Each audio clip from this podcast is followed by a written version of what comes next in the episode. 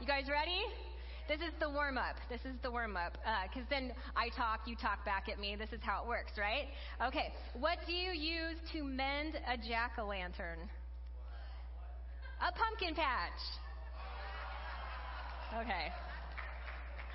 Number two. Number two. Uh, who helps the little pumpkins cross the road to school? The crossing gourd.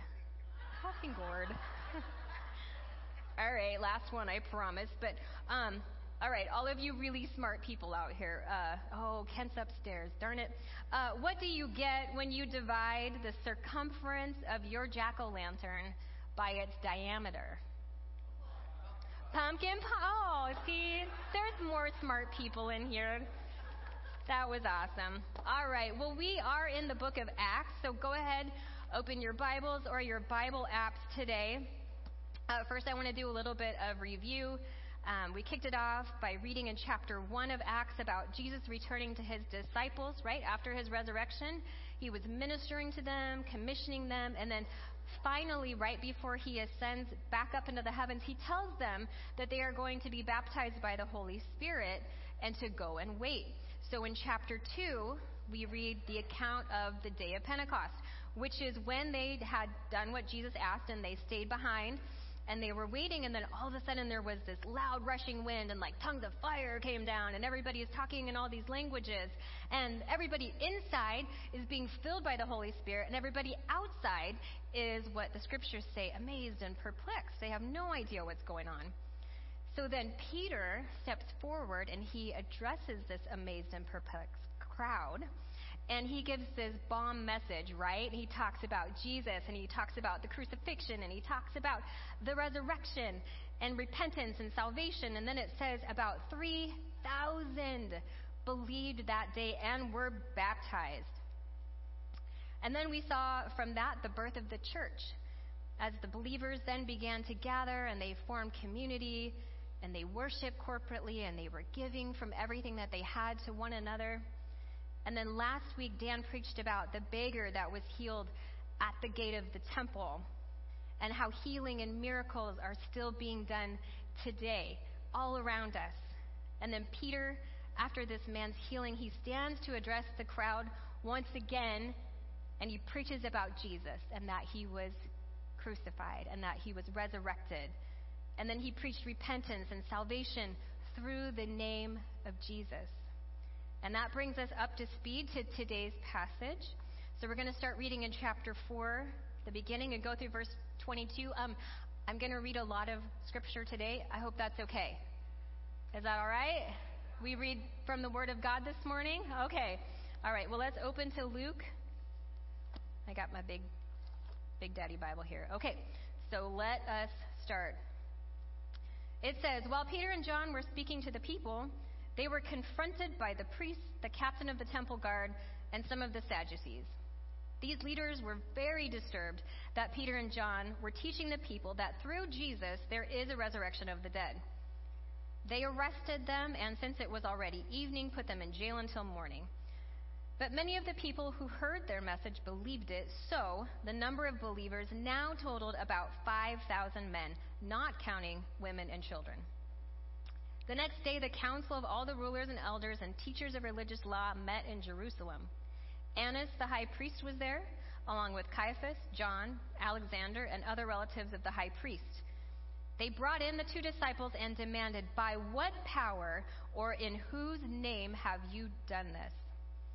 Then Peter, filled with the Holy Spirit, said to them, Rulers and elders of our people, are we being questioned today because we've done a good deed for a crippled man? Do you want to know how he was healed?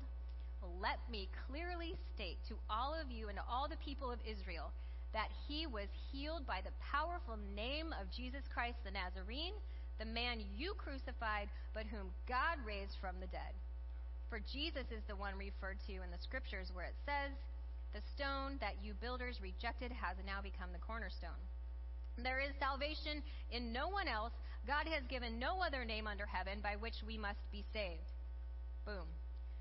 The members of the council were amazed when they saw the boldness of Peter and John, for they could see that they were ordinary men with no special training in the scriptures. they also recognized them as men who had been with Jesus. But since they could see the man who had been healed standing right there among them, there was nothing the council could say. So they ordered Peter and John out of the council chamber, and they conferred among themselves. What should we do with these men? They asked each other. We can't deny they've performed a miraculous sign, and everybody in Jerusalem knows about it. But to keep them from spreading their propaganda any further, we must warn them not to speak to anyone in Jesus' name again. So they called the apostles back in and commanded them never again to speak or teach in the name of Jesus.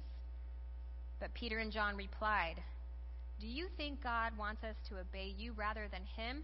We cannot stop telling about everything we have seen and heard. The council then threatened them further, but then they finally let them go because they didn't know how to punish them without starting a riot. For everyone was praising God for this miraculous sign, the healing of a man who had been lame for more than 40 years. Praise God. Let's pray. Lord, wow. What an amazing passage that we get to talk about today. Your power on display, Lord. The name of Jesus, the resurrection power that we get to have, God. Would you just speak to our hearts this morning? Would you challenge us in areas we need to be challenged? Would you encourage us in areas we need to be encouraged, Lord? Would you spur us forward? Thank you, Jesus. In your name we pray. Amen. All right. So I want to start by setting the stage of this exchange. Um, Peter and John were at the temple, so let's identify all of the characters involved. Uh, so we already said Peter and John, and then there's the captain of the temple guard, the Sadducees, the council of all the rulers and elders, the teachers of religious law, Annas, the high priest, Caiaphas, John, Alexander, and other relatives of the high priest. Does this list sound familiar to anybody else? Anybody else having deja vu? A little bit? Where else have we seen almost all of these same people together? So let's read in Matthew 26. Verse 3 says, At that same time, the leading priests and elders were meeting at the residence of Caiaphas, the high priest plotting how to capture Jesus secretly and kill him. And then a little further down, then the people who had arrested Jesus led him to the home of Caiaphas, the high priest, where the teachers of religious law and the elders had gathered. Meanwhile, Peter followed him at a distance and came to the high priest's courtyard. He went in and sat with the guards and waited to see how it would all end. Inside, the leading priests and the entire high council were trying to find witnesses who would lie about Jesus so they could put him to death. So, right here in this scene, we have almost all of the same people that were there when Jesus was arrested and brought before those officials. That time, however, Peter wasn't the one on trial, but we'll get back to that in just a minute. But um, let's continue on in Acts. Verse 7, it says, They brought in the two disciples and demanded, By what power or in whose name have you done this? And then it says in verse 8 Then Peter, filled with the Holy Spirit, said to them, Rulers and elders of our people, are we being questioned today because we've done a good deed for a crippled man? Do you want to know how he was healed? Let me clearly state to all of you and to all the people of Israel that he was healed by the powerful name of Jesus Christ the Nazarene, the man you crucified, but whom God raised from the dead. For Jesus is the one referred to in the scriptures where it says, The stone that you builders rejected has now become the cornerstone. There is no there is salvation in no one else. God has given no other name under heaven by which we must be saved. The members of the council were amazed when they saw the boldness of Peter and John, for they could see that they were ordinary men with no special training in the scriptures. They also recognized them as men who had been with Jesus.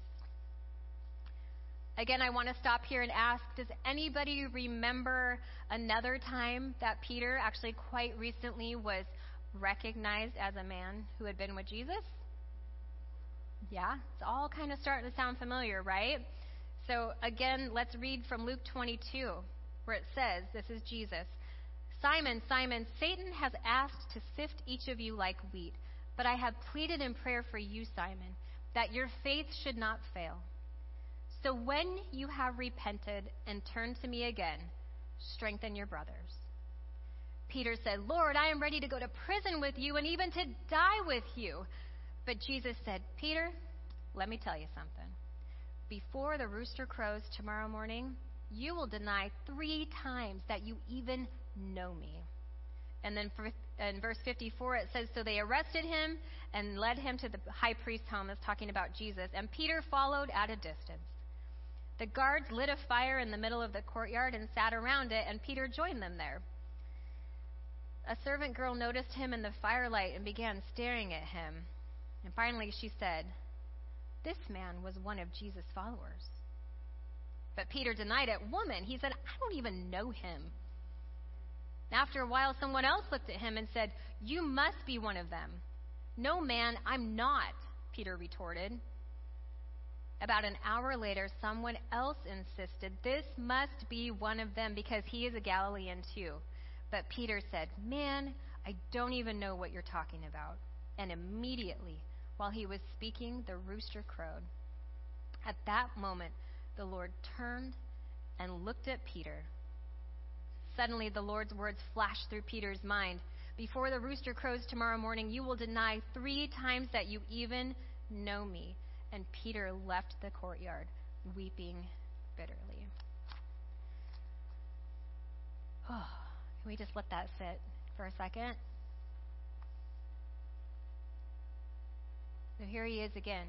And I can imagine that Peter as he now stood on trial in an eerily familiar situation, started to have flashbacks maybe to that very moment. A moment of failure, a moment of deep grief and immense regret. And in this moment that we're looking at right now, the enemy probably fired every weapon of doubt and fear and guilt and shame that he had at Peter to try to keep him from speaking about what he had just witnessed to be true. But also, in that exact same moment, right here, when he's accused of the same thing, of being associated with Jesus, something else happened. Remember, Jesus had told Peter that he would deny him. But what else did he tell him? He said, When you have repented and turned to me, strengthen your brothers. Jesus knew he would have this momentous failure, and yet, having forgiven him, he commissioned him. He was preparing him for such a time as right now. This that Peter's walking through right now and everything that was to follow, it was no surprise to Jesus. Let's read Matthew 10, 16 through 20. It says, Jesus said, Look, I am sending you out as sheep among wolves. So be as shrewd as snakes and harmless as doves. But beware, for you will be handed over to the courts and be flogged with whips in the synagogues. You will stand trial before governors and kings because you were my followers. But this will be your opportunity. If you have a pen and you have markings in your Bible, you better circle that.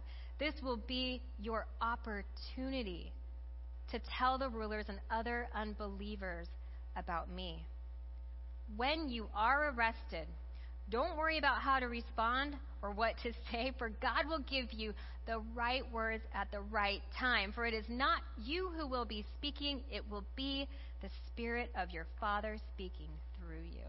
Hallelujah. So, back to Peter. I think we can all agree that he's probably having a lot of human feels right now. But then, in obedience, and seizing his opportunity, he opens his mouth.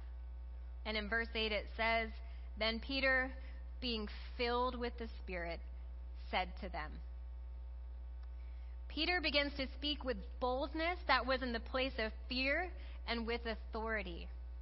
What came out next was not just a really good speaker or this great rebuttal that Peter had maybe been rehearsing in his head for a long time, but by the power of the Spirit speaking through Peter, he was strengthened and empowered and courageously turns what started as a trial for he and John into a trial of those seated before him. Now, they had asked Peter two questions at the very beginning of this inquiry. Does anybody remember what they were? By what power and in whose name have you done this? So the council and all the Jewish leaders could not deny that a miracle had taken place, right? They were like, yeah, it happened, but who did it? They, uh, there was some power at work here, but when they asked what power, they were actually looking for a way to kind of hopefully catch them, um, saying and attributing this miracle to some ungodly source of power or witchcraft, and that would be considered a crime that they could then arrest them for. And when they were asking, In whose name have you done this? what they really were asking was, Who sent you to do this? To do something in someone's name meant that you were acting in the authority of someone else. You were there to represent someone else.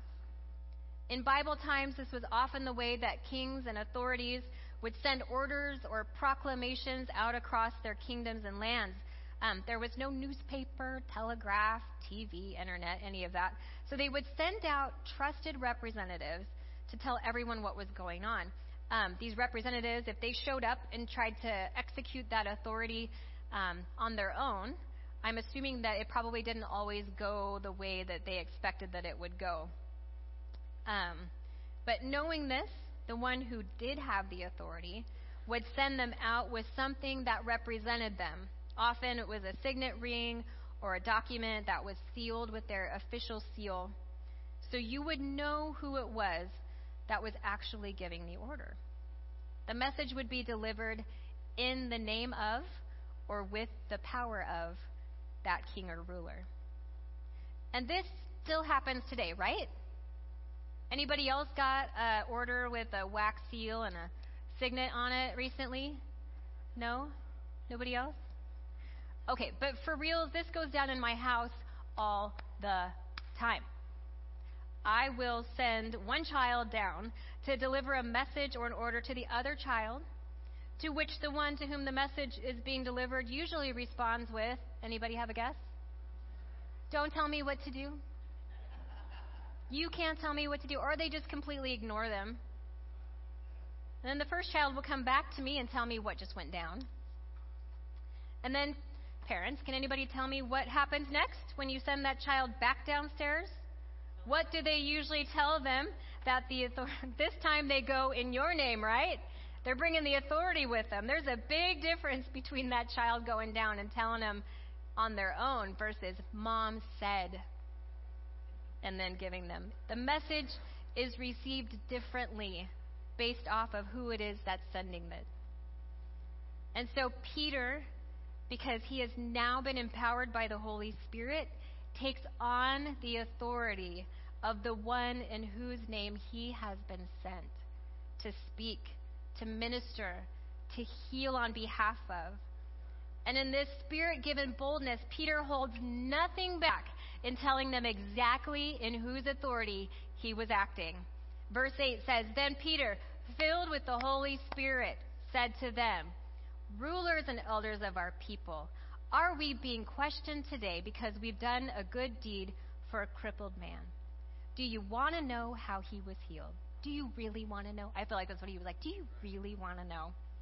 Let me clearly state to all of you and to all the people of Israel that he was healed, what church? By the powerful name of Jesus Christ the Nazarene. Oh, wait, there's more.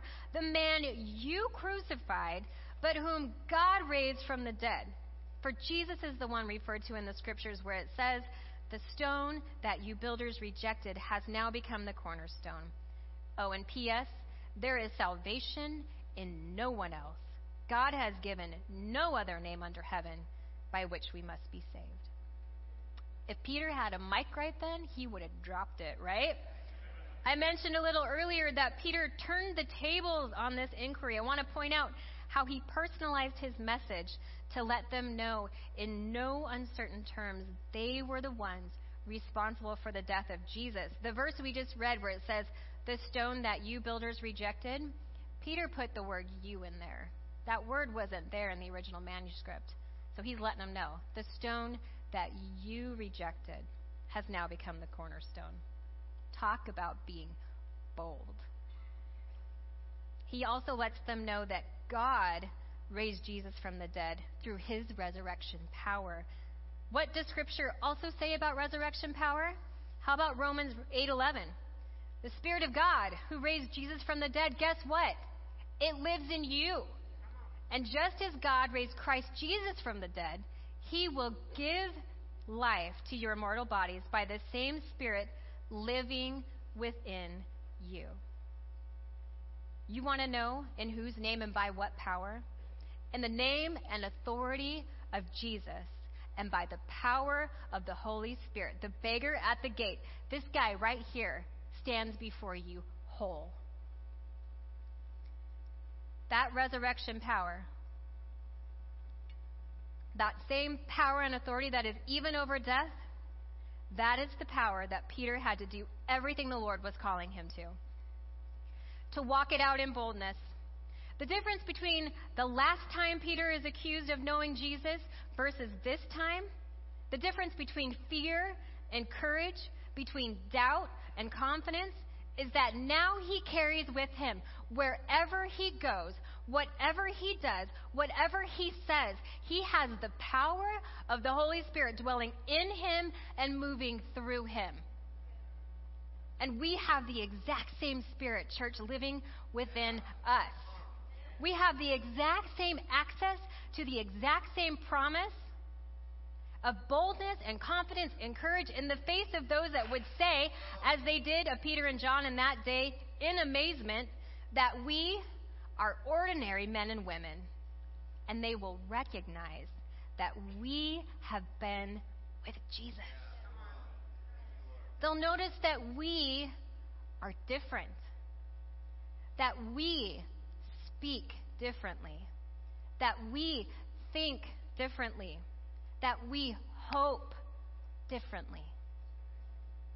It's really easy to stand out right now from those that have not been with Jesus.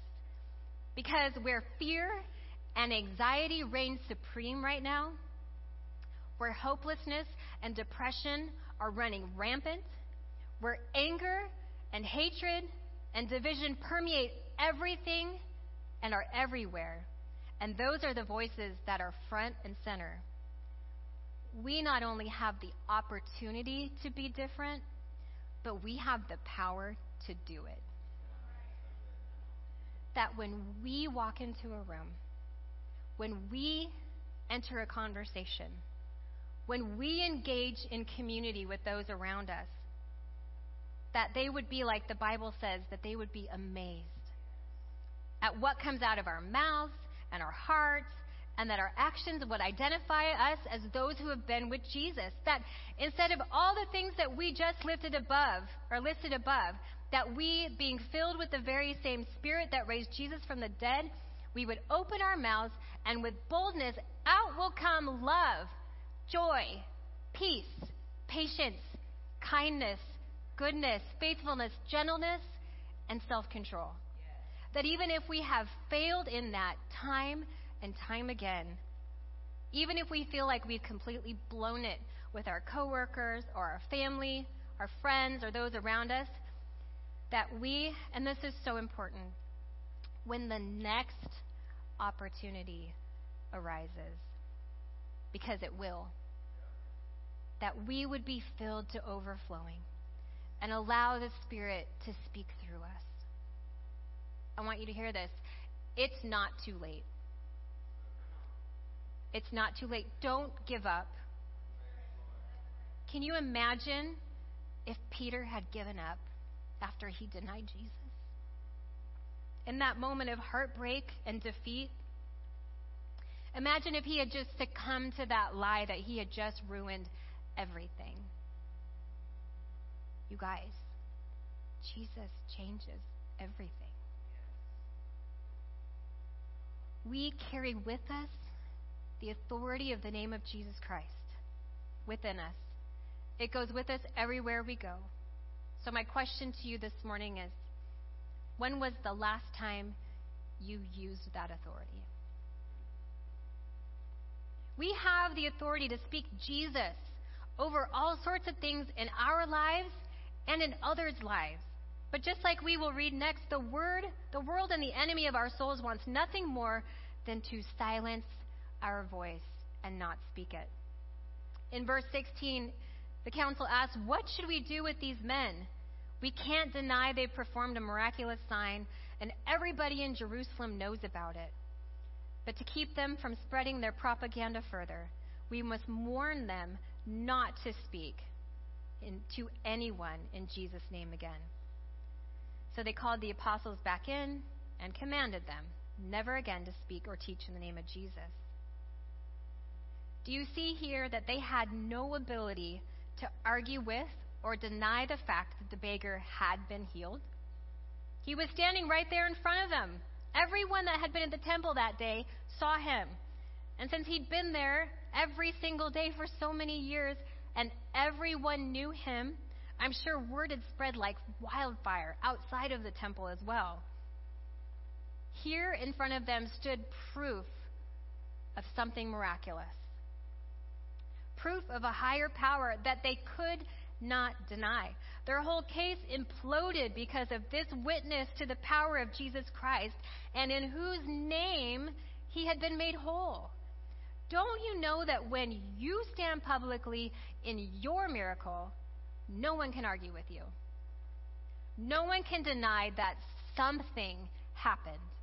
Now, whether they try to pin it on coincidence or fortune or good luck or providence, whatever they will try to use to explain it away, just like all of these religious leaders did, they will be forced to acknowledge it.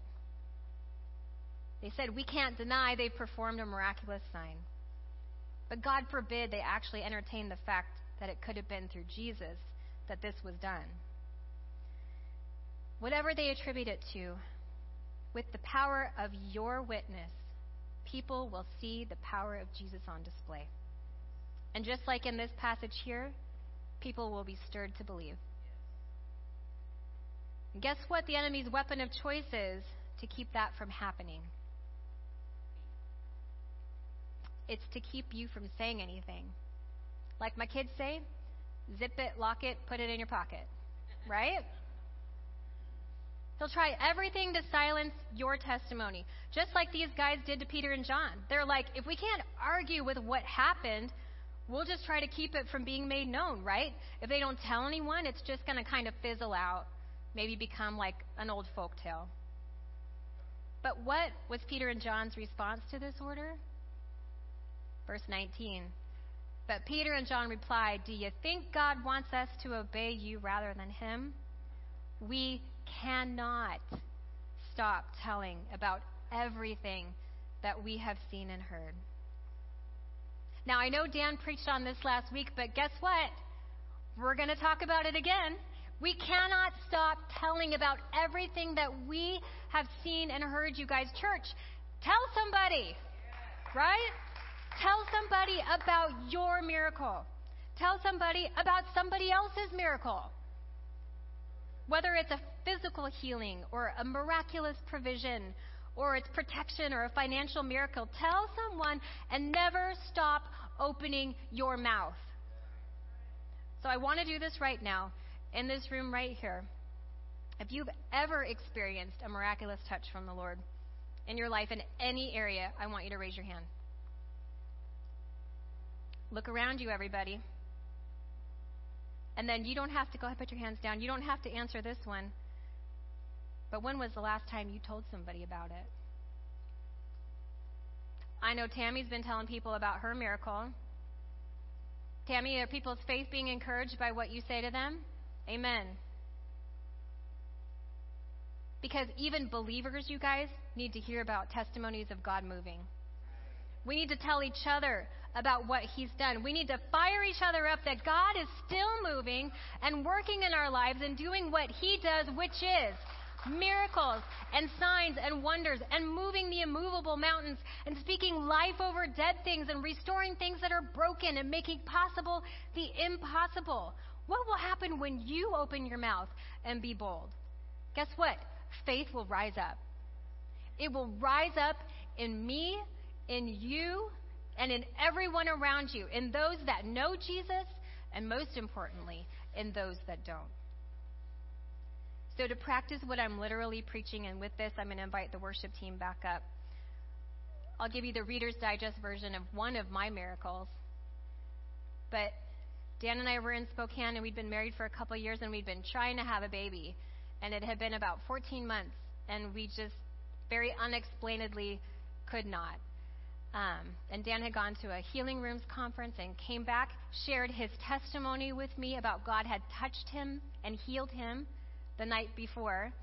And I said, Well, I want to go with you too, babe. And so I went too. And very reluctantly, at the end of the conference, we went up together. And a very sweet couple came and they're like, Are you guys trying to have a baby? And we said, Yeah, we are. And they just prayed the sweetest prayer over us. And I just also want to tell you that God moves in all sorts of different ways with different people. And when the Lord touched me, nothing supernatural happened in the immediate. Um, you hear stories of people that, you know, feel a warmness or tingling, you know, all these things that happen. But I just want to tell you, like, it's not the same for everybody. And if you're praying over something and you don't get what maybe somebody else got when they were receiving their miracle, like, you just keep pressing into that. Because the Lord touched me that night and He healed me. And 10 months later, we had Ava. so that's my miracle. And you know what's funny? If we're being really real and transparent this morning, I forget about it. I do. I forget God's miracles. And that was a big one in my life. But when I start telling people about that miracle, when I start telling you, even when I was preparing this message, guess it starts stirring faith in me again. It stirs my faith that God does miracles because He did one for me, and that's just one of many. And the more you start thinking about your miracles and the way God has touched you in a miraculous way in your life, the more you see the hand of God moving in so many ways over your life, and it stirs your faith. It stirs your faith. So this passage ends with this.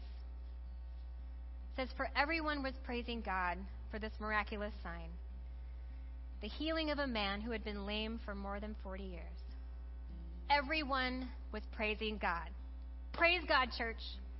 Praise God for the miraculous things He has done. Praise God when people recognize that you're different, that you've been with Jesus. Praise God for the Holy Spirit that resides within you and within me. And it allows us to carry the authority of Jesus with us wherever we go, to carry it with us into the places that are hopeless, the places that need breakthrough, that need healing and comfort and peace. Praise God that we get to be different than we were before. That when we repent, after we repent and turn back to God, He calls every single one of us in here to strengthen our brothers and sisters. We strengthen each other. Strengthen each other by sharing your miracles. Don't let anybody stop you. Don't let anyone silence your testimony. And let's all be able to say with boldness that we cannot stop telling everything that we have seen and heard. Hallelujah. So I just want to close in prayer this morning, you guys. And I just want to pray that maybe the Lord is going to give you an opportunity this week to share your miracle. And even if He doesn't, or you don't feel like maybe you've got an opportunity, insert yourself into a conversation and share something with somebody this week. It's like that ripple effect. If I share something with Dan and it stirs up his faith, and then Dan goes out and he shares something with somebody else and it stirs up their faith, and so on and so forth. And then all of a sudden, we're being stirred up in the faith together and we're praising God, and people are going to notice. Amen? Amen. Lord Jesus, I just thank you for this time that we've had together this morning. Lord, I thank you for the opportunity to go to your word and to read about your miracles and to read about your resurrection, Lord, and the power that raised you from the dead, and that that's the power that we get to have living inside of us, Lord, that we, through you, have everything that we need, God, to live a bold life full of authority, Lord, and that we don't have to be afraid. That when we are obedient to open our mouths, Lord, out will come your spirit. And you will speak truth, Lord. You'll speak peace. You'll speak hope. That those are the things that need to be spoken. Lord, would you give us a chance this week? Would you fling open the doors really wide, Lord, so that it's obvious and we don't miss it? And if we do, Lord, give us another chance. Keep them coming, Lord. We want to share We want to praise God. We want people to know that we've been with Jesus. We are difference makers. We're different. We want to be different for you. Thank you, Lord.